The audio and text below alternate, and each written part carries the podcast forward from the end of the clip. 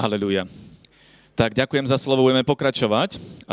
Ja sa veľmi teším z toho, že ako Boh pracuje, ako Boh koná, ako Boh koná po celom svete. Ja poviem možno veľmi krátkosti o tom, čo sme zažili my včera. Ak môžem, boli sme na misii, boli sme v Českej republike vo Valaskom Mezižíčí no to dobre poviem. A bolo to, boli, mali sme harvest, mali sme evangelizáciu, boli sme v uliciach, vynikajúco sa kázalo. Skutočne uh, už dávno sa mi tak dobre nerozprávalo, nekázalo evanelium. Ľudia boli, nechcem povedať, že otvorení, boli takí, že sa s nimi dalo veľmi dobre hovoriť. Dalo sa s nimi hovoriť a príjmali to, čo im bolo kázané. Aj sme sa modlili za ľudí na ulici, aj či už to bola modlitba spasenia, ale aj za rôzne potreby. A následne večer, ako vždycky, sme mali, uh, mali bohoslužbu, mali sme evangelizáciu, na tú evangelizáciu prišlo 15 nových ľudí, čo je fantastické a bola vynikajúca atmosféra na tom, uh, na tom mieste, Boh konal, dotýkal sa ľudí a preto sa teším, že Bože dielo rastie. Rastie na rôznych miestach, uh, či je to Riga, či je to Rusko, ale aj na Slovensku a v Čechách. Bože dielo rastie a my vstupujeme do prebudenia a očakávame to prebudenie a preto sa na to pripravme. Pripravme sa na to, že budeme vedieť vidieť, vidieť veľké veci. Už teraz to prichádza, už môžeme vidieť také kvapky, už môžeme vidieť také, taký predzvest toho, že prichádza veľký dážď, malý obláčik. Ale malý obláčik predpovedá veľkú búrku. A buďme takýmito Eliášmi, očakávajme to a pripravme sa na to. A ja však chcem hovoriť o tom, ja chcem hovoriť o Dávidovi. Budem hovoriť o Dávidovi veľmi krátko, ale lebo už každý poznáte tento príbeh, každý poznáte Dávida, nie je to nič nové, už aj malé deti v besiedke vedia, kto je Dávid, čo urobil, zabil Goliáša. Každý to pozná, každý pozná ten príbeh. Ja preto nebudem hovoriť ani tak o Goliášovi, možno tak trošku o tom boji, ktorý prebehol, ale to, čo chcem povedať, je trošku o jeho charaktere. A predtým, než však začnem hovoriť e, zo Samuela, z prvej, e, prvej knihy Samuela, poprosím vás, otvorme si žalm 139. Ja veľmi mám rád tento žalm, lebo je to žalm, ktorý uh, prečítame a potom trošku budeme o ňom aj hovoriť. Zbojmajstrovi Dávidovi žalm, hospodin, ty ma skúmaš a poznáš. Ty vieš o mne, či si sadám a či vstávam, i môj zámer zďaleka poznáš. Ty pozoruješ, či chodím, či ležím, o všetkých mojich cestách vieš. Ešte nemám slovo na jazyku a ty, hospodin, už vieš, čo chcem povedať. Obklúčuješ ma zo všetkých strán, svoju ruku kladieš na mňa. Žasnem nad tvojim poznaním je privysoko, nedosiahnem ho. Kam by som odišiel pred tvojim duchom, kam by som utiekol pred tvojou tvárou. Zatiaľ toľko. Uh, prečo tento žálm? Pretože mňa obrovsky fascinuje, ako Boh pozerá na človeka. A zistil som jednu vec, že nikto z nás nevieme sa skryť pred Bohom. Nikto z nás nevieme urobiť to, že by sme pred ním utiekli. Boh o nás vie. Aj tu Dávid hovorí, že a keby som utekal, aj keby som čokoľvek urobil, on o tebe vie. Vie o tom, čo chceš len povedať. Už keď otvoríš ústa, on vie, čo ide z nich výjsť. Je to fascinujúce a je to úžasné, že Boh, eh, pred Bohom nie je nič, nič skryté, nie je nič v skrytosti a preto vidí každého jedného život. Tak ako sme tu, tak Boh nás pozná vie, kto sme, vie, čo pre, čím prechádzame, nevieme sa skryť pred ním, vie o tých dobrých stránkach nášho života, ale vie aj o tých zlých stránkach nášho života. Videl naše pády, videl naše víťazstva. Nikto sa pred ním neskrie a preto ja zadám takú, takú otázku, takú rečnickú otázku, prečo by sme preto, keďže on všetko vidí a pozná náš, prečo máme utekať pred ním? Prečo máme robiť takú hlupú vec, keď vieme, že on nás pozná a vie, vieme aj to, že pred ním neutečieme. Keď budeme čítať ďalej ten, ten žam, čo môžeme ďalej čítať, 8. verš, keby som vystúpil na nebesia, si tam. Keby som ustal, ustlal v ríši mŕtvych, si tam. Keby som mal krídla rannej zory a usadil by som sa pri najvzdialenejšom mori, aj tam by ma priviedla tvoja ruka a tvoja pravica by sa ma ujala. Keby som povedal, možno ma skrie tma, ale aj noc bude svetlom vôkol mňa. Veď nejaká tma nie je dosť tmavá, noc ti svieti ako deň, tma ti je sťa svetlo. Veď ty si, ma utvoril, ty si mi utvoril ladviny, v matkinom živote si ma utkal. Ďakujem ti, že si ma predi, predivne utvoril, tvoje skutky sú obdivuhodné, to si veľmi dobre uvedomujem. Moje kosti neboli skryté pred tebou, keď som vznikol v skrytosti, utkávaný v ne, najspodnejších častiach zeme. Tvoje oči ma videli, už v zárodku, všetko to bolo zapísané v tvojej knihe, dni boli určené skôr, než ktorýkoľvek z nich nastal. Ako si vážim tvoje myšlienky, Bože, aký nesmierny je ich počet a tak ďalej a tak ďalej. Je to fantastický žal, môžeme si potom eh, dočítať aj doma. Prečo o ňom ešte, ešte budem hovoriť chvíľu? Práve preto, že aj teraz sme nedávno boli na jednom zhromaždení v, v Budapešti, bol tam eh, Benny Hinn a bolo tam skutočne veľmi veľa ľudí, okolo 15 až 20 tisíc ľudí. A ja som si tak, ja som tak roz rozmýšľal, sám v sebe som rozmýšľal, bože, medzi toľkými ľuďmi, medzi toľkými ľuďmi aj mňa nájdeš. Si hovorím, že tak zavolá ma na pódium, položí na mňa ruky, alebo nie. Tak som očakával, že samozrejme, že keď ma volá, tak utekám aj skáčem z toho, eh, z toho balkónika dolu ku nemu, ale si hovorím, ale Bože však, veď ty vieš o mne. Ty vieš, že som tam. Ty vieš, že som prišiel. Ty vieš, za akým postojom som prišiel. A keď sme sa modlili, tak sme sa modlili, aby Boh ku nám hovoril. Modlili sme sa, aby sme prijali čo najviac, keď sme tam išli. A ja som očakával, že Boh sa ku nám nejako, nejako dostane aj napriek všetkým tým ľuďom, ktorí tam boli a prišli pravdepodobne s rovnakým očakávaním. Prečo o tom hovorím? Pretože aj tu je nás množstvo ľudí. A možno si povieš, prídem dopredu, položia na mňa ruky, alebo čo, bude nejaká, stane sa niečo nadprirodzené, môže sa stať nadprirodzené kedykoľvek. Pretože Boh nie je obmedzený. Boh nie je obmedzený na ruky niekoho. Boh vidí naše životy, vidí naše srdcia a tam, kde si, vieš prijať, uh, prijať uzdravenie, vieš prijať dotyk Boží a Boh o tebe vie, vie, čím prichá, prechádzaš a jeho, jeho milosť je obrovská a on chce pohnúť s tvojim životom. Ak si hladný a smedný, ak, ak, ak prichádzaš tým hladom vo svojom srdci, boh, Boha pritiahne ten hlad a On bude odpovedať. Nájde si ťa. Nech by si bol kdekoľvek, On si ťa nájde a požehná ťa. Pritiahni ho tým hladom a očakávaj na to, že Boh bude konať v tvojom živote. Prečo to hovorím aj s poťahom na Davida? Lebo poznáte jeho príbeh. Poznáte to, že eh, keď, eh, keď Boh si vyvolil uh, kráľa, Boh si vyvolil Saula ten bol pomazaný, potom následne Saul urobil nejaké zlé rozhodnutia a uh, Boh hovorí, že Samuelovi hovorí, že vybral som si iného človeka. Choď a pomážeš ho za kráľa. A viete, že Saul, Samuel následne išiel ku Izaimu a uh, Izai mal 8 synov. A začali ich teraz volať. To si prečítajme, poprosím vás. Nalistujme si 1. Samuelovu 16. kapitolu. Izai si volá synov, a zajímavé je, čo Boh hovorí Samuelovi. V 7. verši napísané. Hospodin však povedal Samuelovi, nehľad na jeho zovňajšok a vysokú postavu, to nie je ten pravý. Ja neposudzujem tak ako človek. Ten si všíma zovňajšok. Hospodin si však všíma srdce. Amen. To, čo robilo, robilo Dávida výnimočným, bolo jeho srdce. Nie je to, že akej postavy bol, hoci Biblia hovorí o tom, že bol veľmi zaujímavý. Hej, že, bol, že bol veľmi taký príjemným, príjemným človekom, ale nebolo, to, nebol ten jeho zovňajšok to, čo Boha pritiahlo. To, čo Boha pritiahlo, bolo jeho srdce. A na to chcem ja dneska poukázať, v akom stave je naše srdce. Keď Boh vidí náš život, keď vidí náš zovňajšok, vidí to, čo robíme, nie je to skryté pred ním. On sa pozera na naše srdce. My môžeme mať tú fazónu. My môžeme sa tváriť veľmi nábožensky a veľmi zbožne. My môžeme byť veľmi, uh, veľmi kultivovaní, ale Boh vidí naše srdce. A podľa toho bude aj jednať v našom živote. Ak máme čisté srdce pred Bohom, ak máme srdce ako mal Dávid, tak Biblia hovorí, že Boh si vyvolil Dávida práve kvôli jeho srdcu a medzi tými všetkými bratmi, ktorí vyzerali vynikajúco, ktorí boli vysokí, ktorí mali, mali rôzne, rôzne atribúty, čo nevravím, že je zlé, Teraz, aby tí ľudia, ktorí sú vysokí, nemali depresiu z toho. Nie, keď si vysoký a vieš skvelé hovoriť a máš múdrosť, to sú skvelé benefity.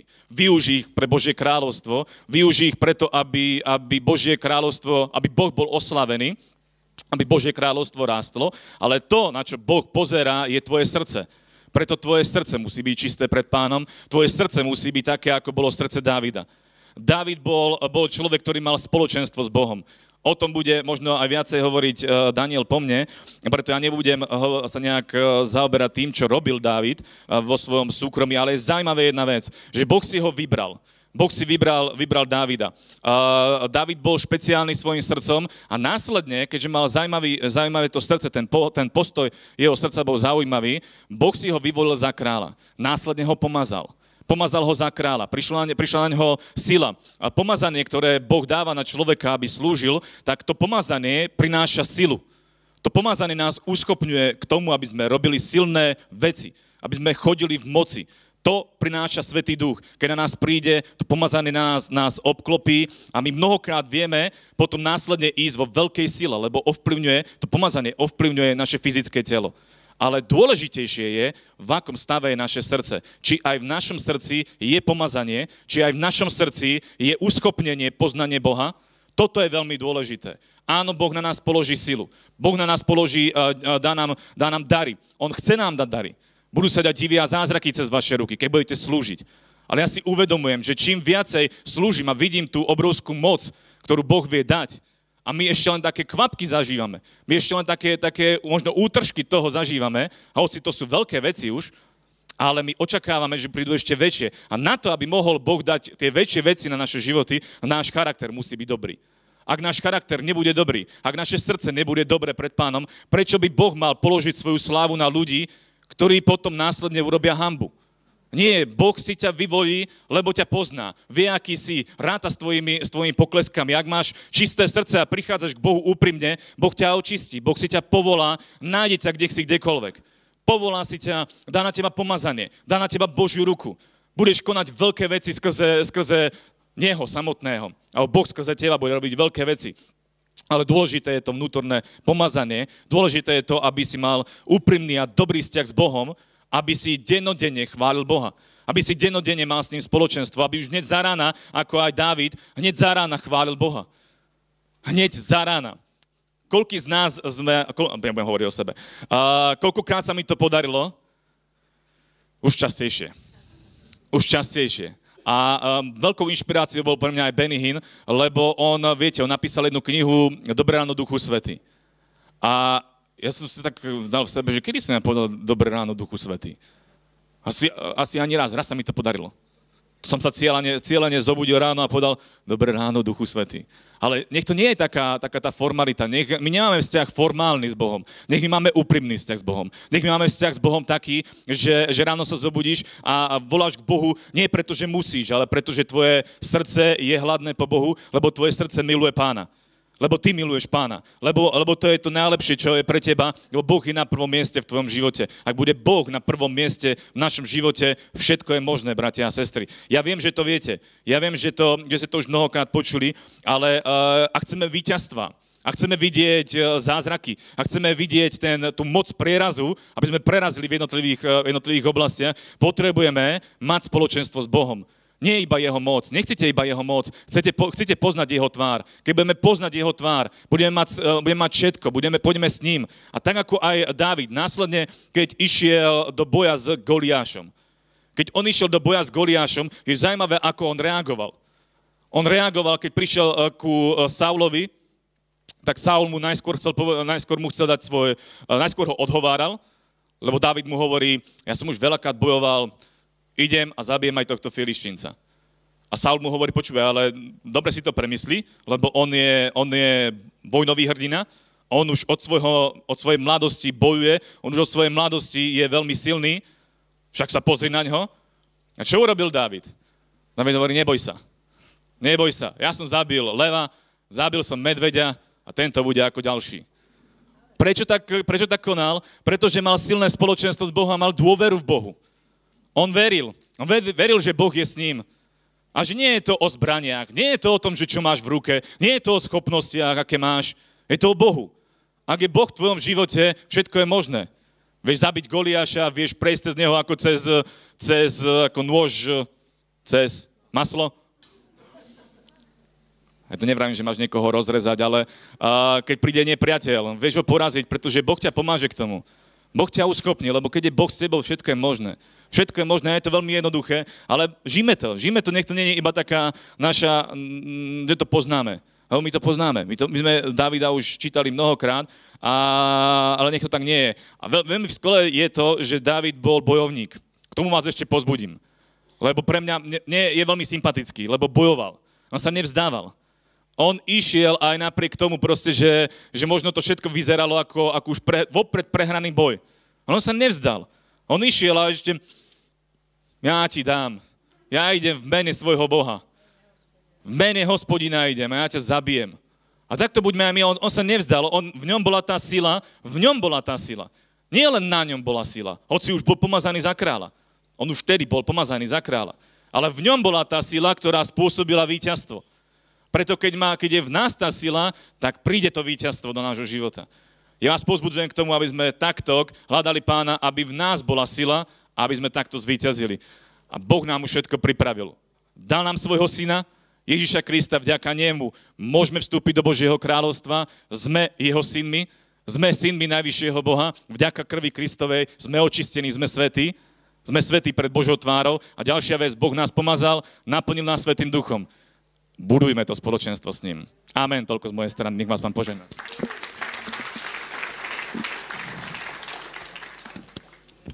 Haleluja. Amen. Moja duša plesá vo mne, úplne, úplne skáče. To, čo hovoril Mišo, je, je vynikajúce a ja, ja v tom budem pokračovať. Lebo, bratia a sestry, uh, my sa častokrát uh, zameriavame na vonkajšie veci ako to vyzerá všetko, aký, aký robíme dojem. Ale viete, čo je zaujímavé? Že pre, pre pána je veľmi dôležité to, aký sme vo vnútri. Aké je naše srdce. Nedávno som rozmýšľal nad tým veršom, čo je v liste Efeským, že nemáme zarmucovať Ducha Svetého, ktorého pečať neseme pred deň vykúpenia. To poznáme. A ja vždycky, keď som urobil nejaký hriech, keď sa mi niečo nepodarilo, tak mi to bolo lúto a vravil som Duchu Svetý, prepáč, že som ťa zarmútil. A teraz, keď som to čítal, tak ja som si uvedomil, že tam sú vymenované konkrétne veci. Toto vravím spontánne, nemám to pripravené ani otvorené, ale keď sa pozriete do svojich Biblií na toto, tak tam je napísané, e, nezarmucujte Ducha Svetého a potom je čím? A tam sú opísané veci ako zvady, roztržky, e, problém vo vzťahoch. A ja vám poviem, že Bohu oveľa viacej záleží na vzťahoch, lebo vzťahy sa týkajú srdca, ako na nejakom formálnom e, dodržiavaní e, prikázaní. Aj náš vzťah s Bohom buď bude náboženstvom, že budeme chodiť pekne e, do zboru, každý deň, budeme sa klaňať pánovi, budeme sa zúčastňovať zhromaždení, vieme presne, čo máme hovoriť, vieme, ako sa máme tváriť, vieme, kedy sa máme naplniť Duchom Svetým. Všetko vieme. Ale teraz moja otázka je, a myslím si aj Božia otázka je, že, že, že či je to naozaj.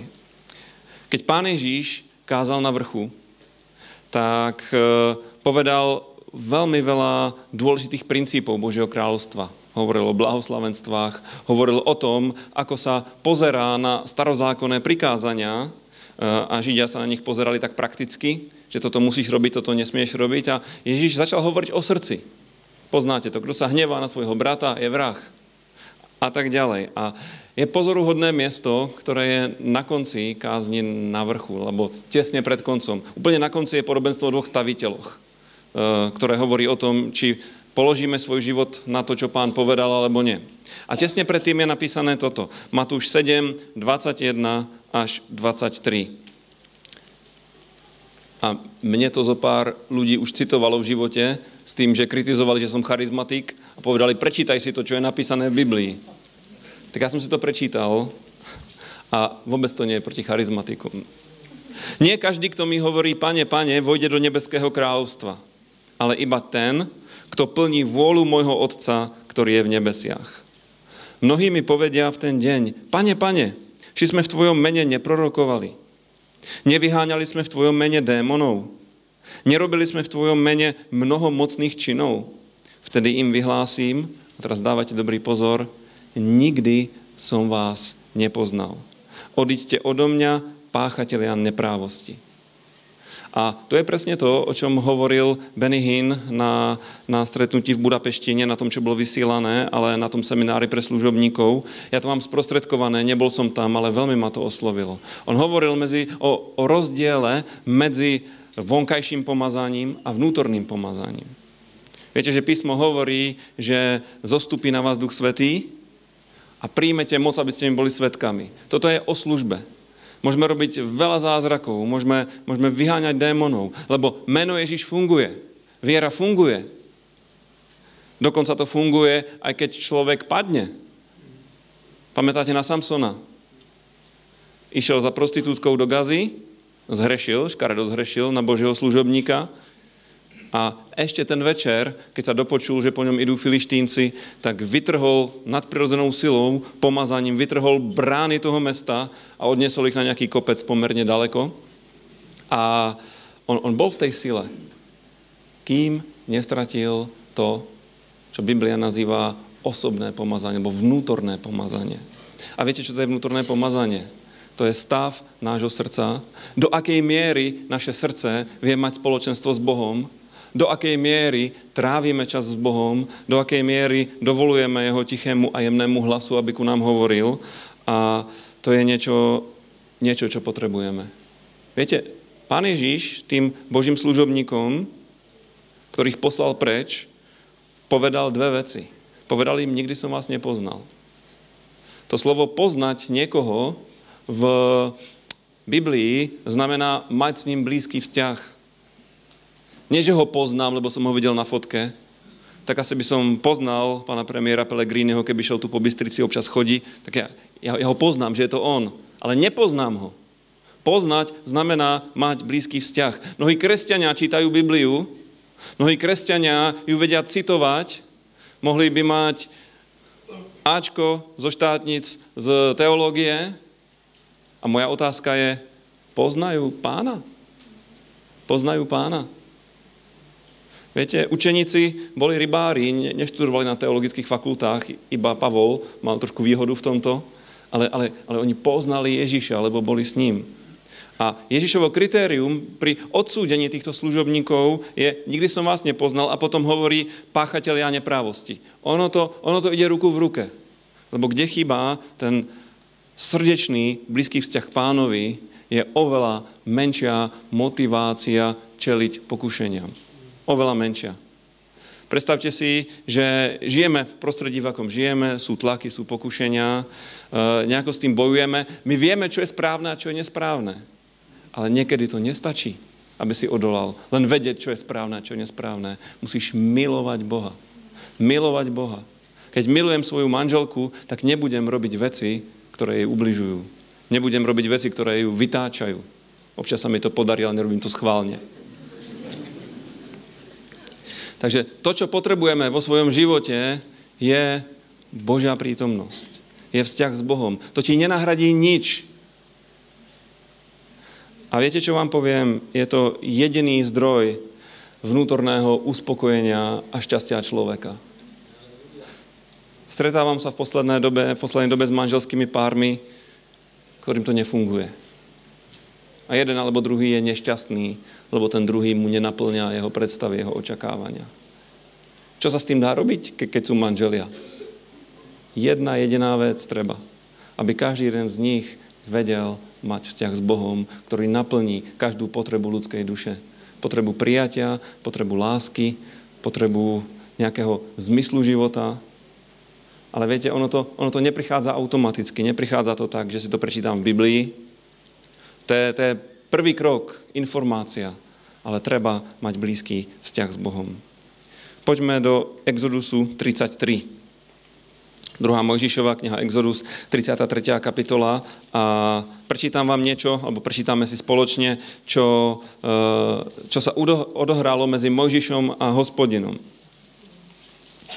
Čítam od 12. verša 33. kapitoly. Mojžiš povedal hospodinovi, pozri, ty mi hovoríš, vyveď tento ľud, ale neoznámil si mi, koho chceš so mnou poslať, hoci si mi povedal, poznám ťa po mene, ba aj moju priazeň si získal. Ak som teda u teba našiel priazeň, daj mi poznať svoju cestu, aby som ťa poznával a neustále mal tvoju priazeň. Pozri, veď tento národ je tvoj ľud. On odpovedal, ja sám pôjdem s vami a privediem vás k odpočinku. Možiš mu odpovedal, ak nepôjdeš s nami, ani nás odtiaľto nevyvádzaj. Zaujímavé však. Možiš bol veľmi mudrý človek. Nenadarmo ho písmo nazýva uh, najpokornejším zo všetkých ľudí. Niekým, s kým sa Boh zhováral tvárou v tvár. Bol, bol vynimočný človek. Mal svoje chyby, trošku bol zbabelý, trošku bol nesmelý. Vidíme to na začiatku, keď ho Boh povoláva. Ale Možiš chápal, čo je najdôležitejšie. Je so mnou Boh, alebo nie je so mnou Boh. Keď je so mnou Boh, všetko zvlád, zvládnem, uh, vykonám úlohu, ku ktorej ma predurčil, ku ktorej ma posl, poslal. Ale ak so mnou nie je, tak je lepšie zostať tu. Lebo chodiť bez Boha je o ničom, keď si ho už poznal. Je zaujímavé, čo, čo hovorí. Daj mi poznať svoju cestu. Viete, čo je Božia cesta? Božia cesta je cesta, ktorou chodí Boh. A ty buď pôjdeš s ním, alebo pôjdeš svojou cestou, ale nebudeš mať s ním spoločenstvo. A veľmi, veľmi je to dôležité. Potom to pokračuje ten príbeh, kedy e, Boh mu ukáže svoju slávu a my tam čítame v 18. verši, nebudeme to čítať, len vám poviem tie informácie, že, že Boh mu ukáže všetku svoju dobrotu. Takto potrebuješ spoznávať Boha. Viete, neveriaci ľudia vnímajú Boha ako naštvaného, rozhnevaného, toho, ktorý ich pošle do pekla a vnímajú to správne. Ale keď poznáš Boha, zistíš, aký je naozaj. Nevidíš len jeho trestajúcu spravodlivosť, ale vidíš všetku jeho dobrotu, ktorá ťa privedie k pokáňu, ktorá ťa privedie k tomu, že budeš milovať Boha. Lebo prečo milujeme Boha? Pretože sme sa rozhodli. Nie, pretože On miloval nás. My sme to poznali, tak ho milujeme späť.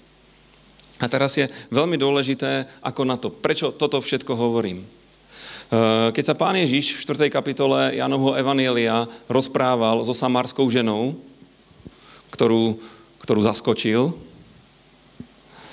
a povedal jej veci, ktoré nemohol vedieť, že už bola niekoľko razy vydatá a ten muž, ktorým teraz žije, že, že s ním nie je vydatá, bola hotová, bola ohúrená a začala mu klásť teologické otázky. Čo sa ho spýtala? Pane, vidím, že si prorok.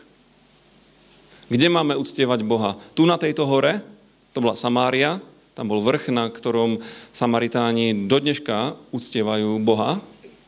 Tak máme uctievať na našej hore, alebo v Jeruzaléme. A je veľmi zaujímavé, čo pán Ježiš odpovedá. My by sme asi odpovedali v Jeruzaléme, nie? Veď tam, tam zostúpila Božia sláva, šekina, tam bol chrám. Tam je múr nárekov, kam aj my sa chodíme modliť. Bratia a sestry, pán povedal niečo úplne iné. Pán povedal, že hľadá, že hľadá tých, ktorí ho budú uctievať v duchu a v pravde.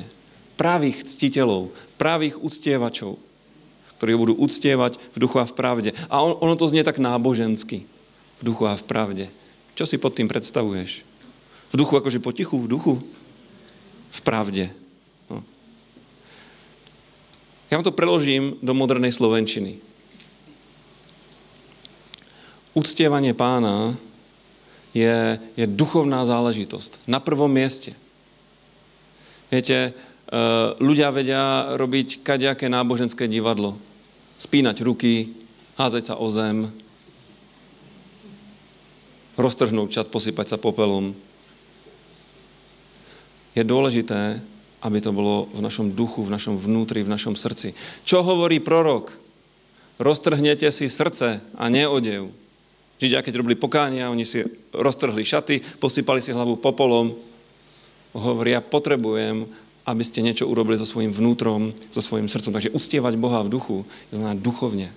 Duchovne uctievať pána a v pravde, viete, čo znamená v pravde? No naozaj. Reálne, skutočne. Nie na oko, nie aby som potešil niekoho, svojho pastora, že pekne spievam, že sa pekne modlím. Viete, sme ľudia a treba si priznať, že žijeme v nejakých sociálnych vzťahoch a možno niektorí z vás ste dneska prišli do zhromaždenia preto, aby vás niekto neohovoril, že ste neboli, hej? To je, to, to je možné.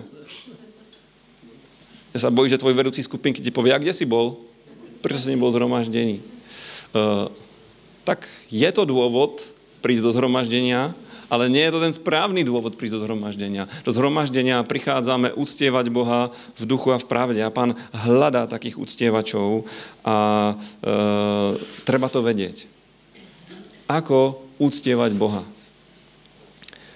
V písme je Žalm 100, ktorý nám to hovorí. On je, on je krátky, tak vám ho prečítam. Žalm 100. Je to žalm ďakovnej obety. Plesaj hospodinovi celá zem.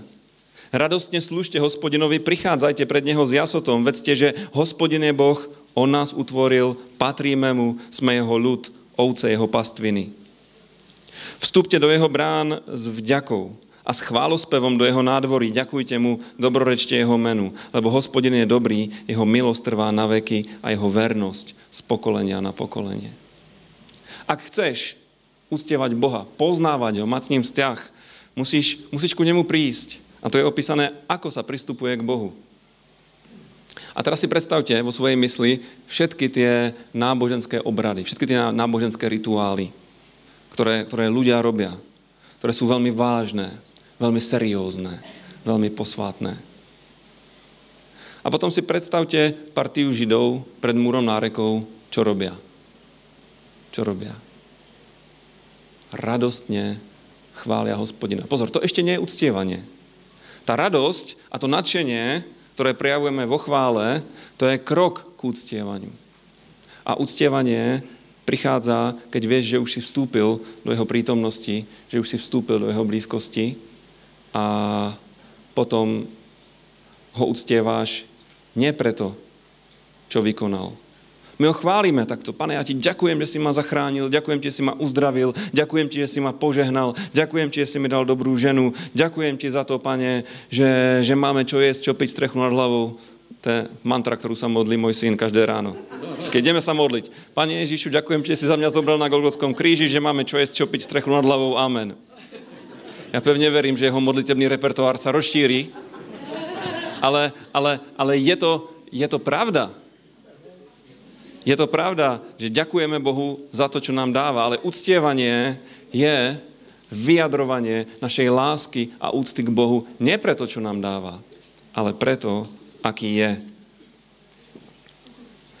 slovo uctievať v gréckom origináli Novej zmluvy znie proskyneo. A je to veľmi zaujímavé slovo. Proskyneo. E, grécká predpona pros znamená smerom k a to kineo je, viete od čoho odvodené? Od akého slova? Od slova kinarion, čo znamená pes. To sú tie, tie psíky, čo jedia omrvinky, čo padajú zo stolov ich pánov. Ja som rozmýšľal, prečo. Čítal som si nejaké výklady. A to proskineo, bežný preklad a správny preklad je klaňať sa, padnúť na zem, poklaknúť, uctiť si Boha. Ale v tom, v tom slove je obsiahnuté to, čo robí pes, keď sa teší.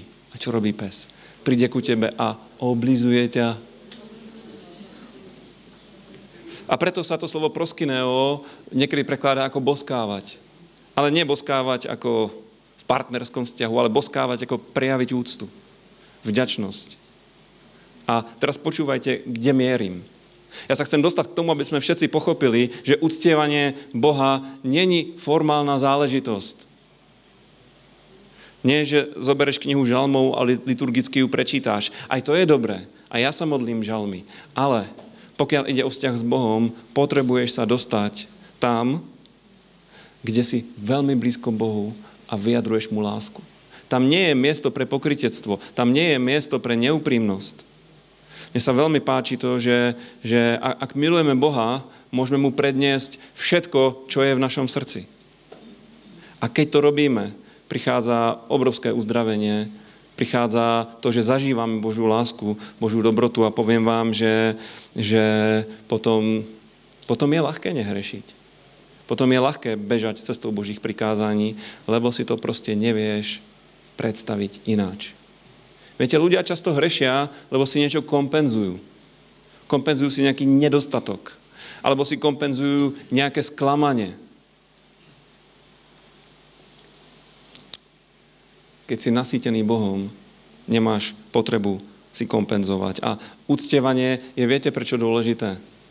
Lebo písmo hovorí, že my sme na to boli stvorení. Keď sa pozriete do listu Efezanom, do prvej kapitoly, tak tam je napísané, že Boh nás stvoril na chválu svojej slávy. On nás stvoril na to, aby sme, aby sme ho uctievali. A viete, aký je rozdiel medzi uctievaním anielov a uctievaním našim? Anieli uctievajú, lebo musia. My uctievame dobrovoľne. Dobrovoľne. My uctievame zo srdca. Nevravím, že anieli sú nejakí roboti, ale, ale oni nerozumia tej dileme ľudského života. Ich vôľa nie je tak slobodná ako naša vôľa. A Boh chce byť milovaný, chce byť uctievaný a my sme stvorení na uctievanie. Viete, prečo to chcem tvrdiť? Lebo všetci uctievajú. Aj pohania, aj úplní ateisti, primitívne národy. Všetci majú nejaké kulty. Niečo, čo mu preukazujú božskú úctu, čomu sa kláňajú, čo vyvyšujú, čomu slúžia. Predstavte si, najateistická, najateistickejšia krajina na svete je, viete, ktorá? Severná Kórea. Tam je zakázané veriť v čokoľvek, v čokoľvek duchovné. Kresťania sú tam veľmi tvrdo, krúto prenasledovaní, doslova vyvražďovaní, ale keď sa pozriete na to, ako vyzerá spoločensko-kultúrny život v Severnej Koreji, tak je to čisté uctievanie.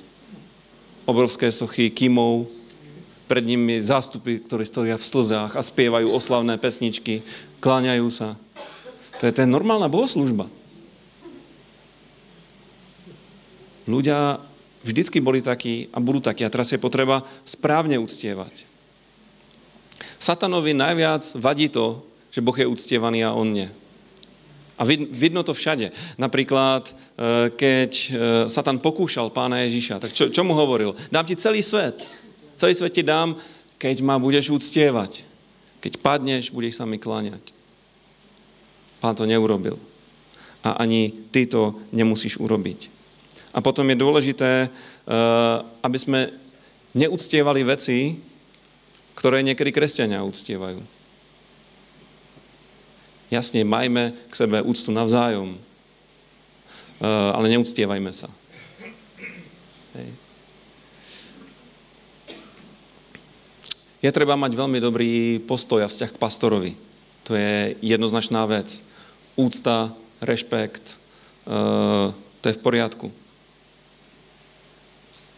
Ale žiadny pastor není Mesiáš.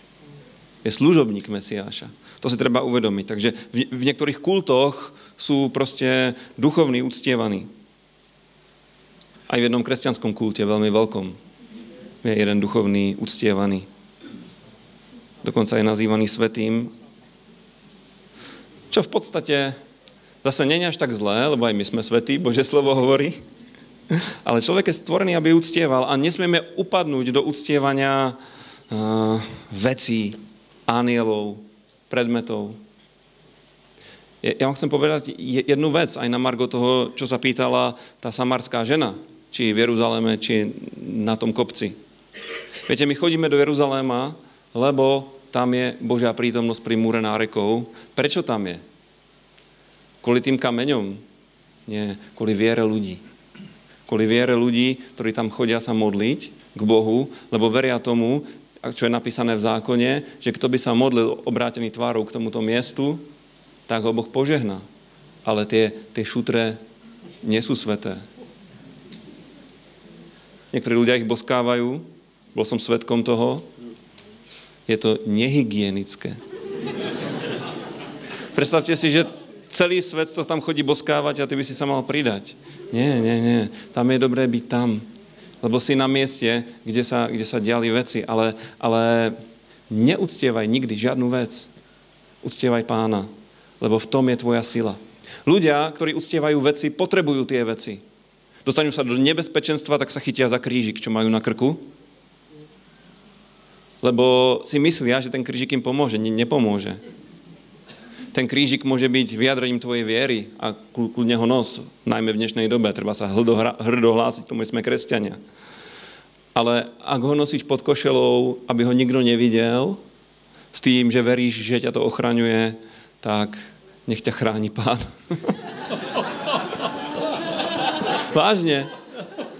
Vážne. Lebo to je, to, to, to je veľké klamstvo.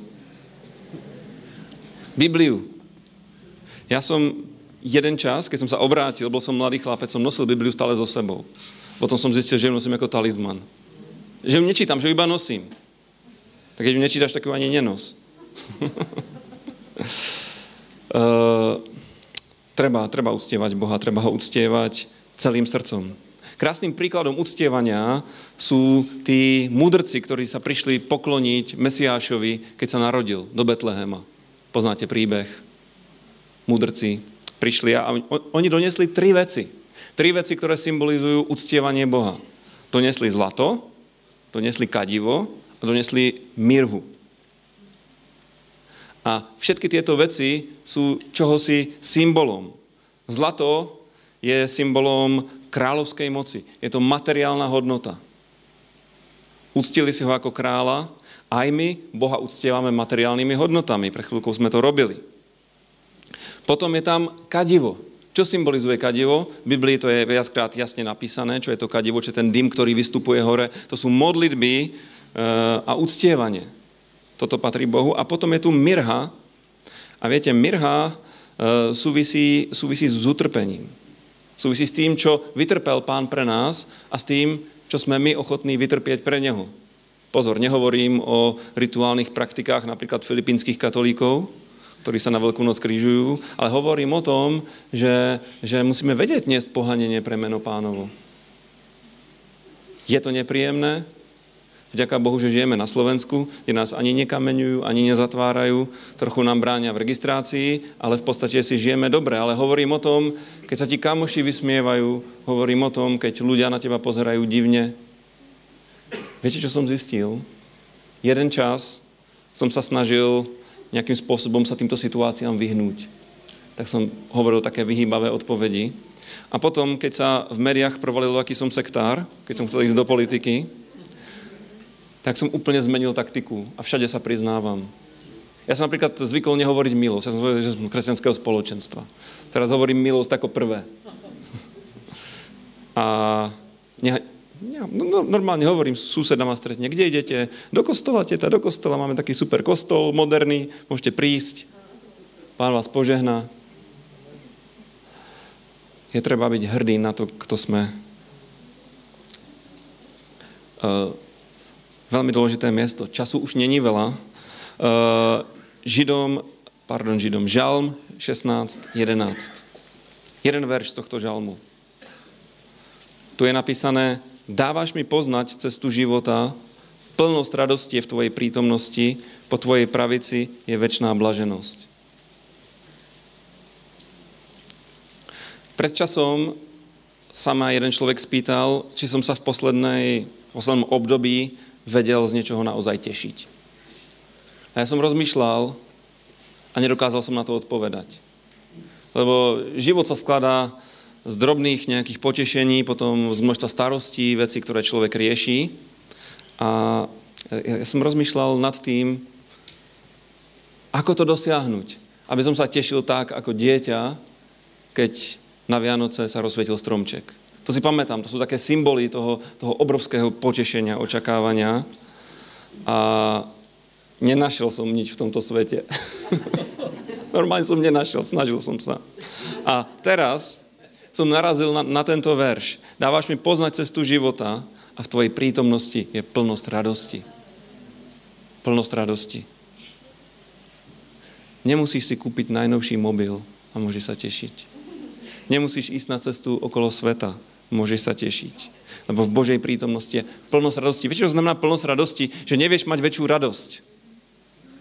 My v tomto svete máme také, také drobné radosti, hej, zakalené mnohými ďalšími faktormi, ktoré na to vplývajú. Aspoň trošku sa z niečoho potešiť. Hm. Z ranej šálky kávy napríklad. Ale, ale, ale treba, treba sa naučiť zažívať plnosť radosti. Viete čo, keď sa ma spýtate ako, tak ja vám nepoviem, že viem. Ale jednu vec viem, že to je v jeho prítomnosti. Že to je v jeho prítomnosti a že po Božej pravici je väčšiná blaženosť. Čo to je blaženosť? To je proste, že si úplne hotový. To je tá najväčšia rozkoš, ktorá môže byť, je blaženosť. Proste ne, ne, nechýba ti nič. Ide ťa, ide ťa roztrhnúť od šťastia. Toto je Božia vôľa pre jeho ľud uprostred prenasledovania, uprostred nenaplnených potrieb niektorých, Uprostred ťažkých situácií, ktorých riešime, je Božia vôľa, Božej prítomnosti toto zažívať. A ako som povedal, my neúctievame pána pre to, čo nám dáva. Za toho chválime a ďakujeme, sme vďační, to je v poriadku. Ale neúctievame ho preto. Uctievame ho preto, aký je. Poznáte Habakúka? Poznáte. Habakúkov žalm. Habakúkovi sa, sa stalo to, že by sme nechceli, aby sa nám to stalo. Ja, ja vám to prečítam, Habakuk 3 od 17. verša. Aj keby figovník nevypúčal a vinič nezarodil, hoci by oliva vyschla a na poliach sa nič neurodilo, aj keby z košiara zmizlo stádo a v maštali by nebol dobytok, o čom to hovorí? Hovorí o obrovskom ekonomickom prúšvihu, lebo to sú, vtedy bola polnohospodárná doba, takže figovník nevypúčal, čo to znamená, ne, ne, nebudú figy. Hej? Pôjde oberať a figu nájde. Hoci by oliva vyschla. Čo sa stane, keď vyschne oliva? Nebudeš mať olej, nemáš čo lisovať, nemáš čo predať. Problém. Na poliach sa nič neurodilo. Čo budeš jesť? Pôjdeš sa pásť na lúku. Keby z košára zmizlo stádo, Nebude meso. Keby v maštali nebol dobytok, nebude ani mlieko, ani meso, ani, ani vlna, ani nič. A on tu hovorí, keby toto všetko sa stalo, keby materiálne statky, ľudské istoty boli otrasené, potom čo by sme robili? Joj, Bože, trpíme, Bože, za, za, zastaň sa nás, potrebujeme Tvoju pomoc. Je to legitimné takto sa modliť, ale Habakuk hovorí, ja sa však budem radovať hospodinovi a jasať v Bohu mojej spásy. Pán, hospodin, je mojou silou. Dal mi nohy lane a vyvádza ma na moje výšiny. Halelúja. V Bohu je tvoje sila. V spoločenstve, v blízkom spoločenstve s Bohom je tvoje sila. A viete, čo vám poviem? Že na toto asi diabol najviac útočí v kresťanskom živote. Keď prestaneš mať spoločenstvo s Bohom, všetko pôjde dole vodou. Áno, nejaký čas budeš fungovať, Zvyšok zákonnictva v tebe ti nedovolí hrešiť, budeš chodiť do zboru, ale ochladneš.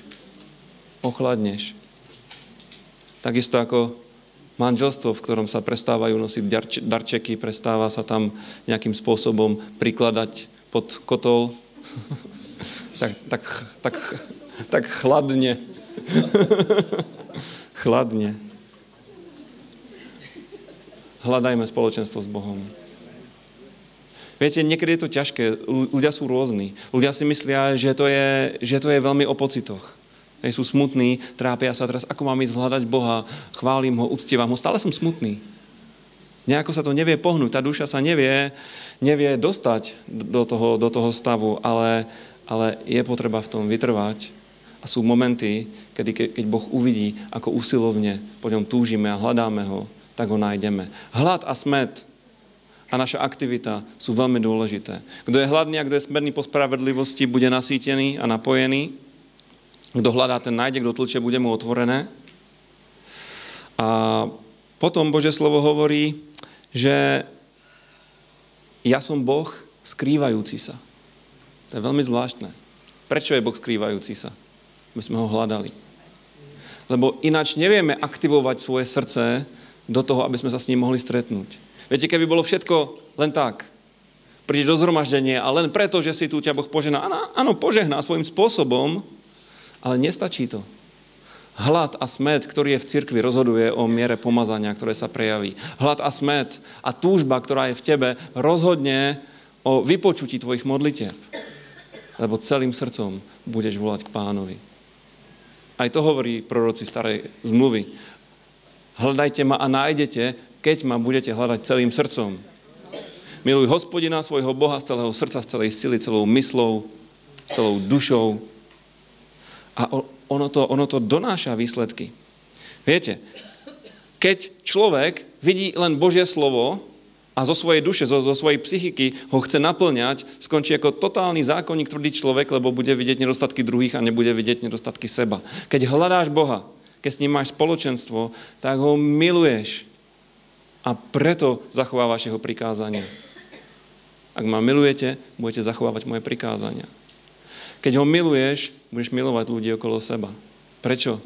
Lebo Božia láska, ktorú zažíváš, ti to umožní. Milovať neznamená zalúbiť sa. To ľudia len tak chápu, že, že láska je ten ošial.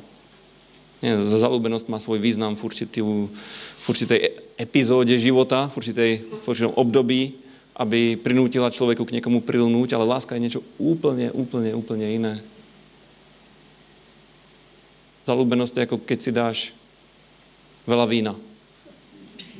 Volá, čo to vyvolá. Je to príjemné. Ale vyprchá sa to. Láska prichádza od Boha a čím viac ju dávame, tým väčšie požehnanie je v našich životoch. Takže už budem končiť, len vám poviem ešte jednu vec. Keď milujeme pána a uctievame pána, tak nesmieme hľadať zároveň svoju dôstojnosť. Mišo hovoril o Dávidovi. Ja mám Dávida veľmi rád pre mnoho vecí. On urobil aj zlé veci. Veľmi zlé veci. Ale aj z tých zlých vecí sa vedel nejakým spôsobom dostať, lebo miloval pána. A poznáte jeden moment z jeho života. E, keď privážal e, Božú archu, truhlu zmluvy do Jeruzalema od Obed Edoma, tak urobil jednu zvláštnu vec. A síce, že úctieval, chválil pána z celej sily. A bolo to niečo, čo ako keby znevažovalo e, jeho kráľovský majestát. Jeho manželka pozerala z okna, Mikal. A keď prišiel domov, tak urobila to, čo niekedy manželky robia, že spustila vlnu výčitiek. Není to veľmi dobré. Hej? Ale čo mu vyčítala? Ty, král, si sa správal ako úplný blázon. Dokonca mu hovorí, obnažoval si sa pred zrakmi svojich, svojich otrokov a otrokín. No, obnažoval sa. Viete, vtedy bola iná móda, vtedy chlapi nosili sukne, v biblických časoch nenosili nohavice, nosili sukne. A spodné pradlo sa nenosilo. A keď vyskakovala sukienka, mu lietala nad hlavu. Všetky, všetky fantázie nechajte bokom. Počúvajte. Eh. Prečo si myslíte, že, že kňazi, keď obetovali, vystupovali na oltár, museli nosiť také špeciálne spodky? nosili. Mikol mu vyčítala, správal si sa ako blázon.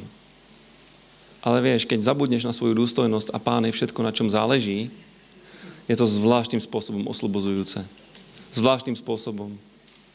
Ja neviem, či by som to dal, ja som hamblivý človek, ale, ale, ale chcem chváliť a uctievať pána tak, že mi je úplne jedno, kto si čo myslí. A samozrejme, E, normálnym spôsobom, hej. nie, nie, že príde nejaký blázon a teraz začne blázniť, že, že uctievá pána. To, to nie je o tom. To je o tom, že miluješ pána a je ti jedno, čo si kto myslí. A nech nám toto pán dá, lebo je to tá najdôležitejšia vec v kresťanstve. Nikdy, nikdy neodpadneš, keď budeš mať spoločenstvo s Bohom. Keď sa stretneš s pánom, tak povie, viete, ja ťa poznám. Žiadne choď odo mňa, ja ťa poznám. Ty si môj, ja som tvoj, vojdi do radosti svojho pána. Nech sa nám to podarí. Boh je dobrý. Ďakujem za pozornosť. Amen.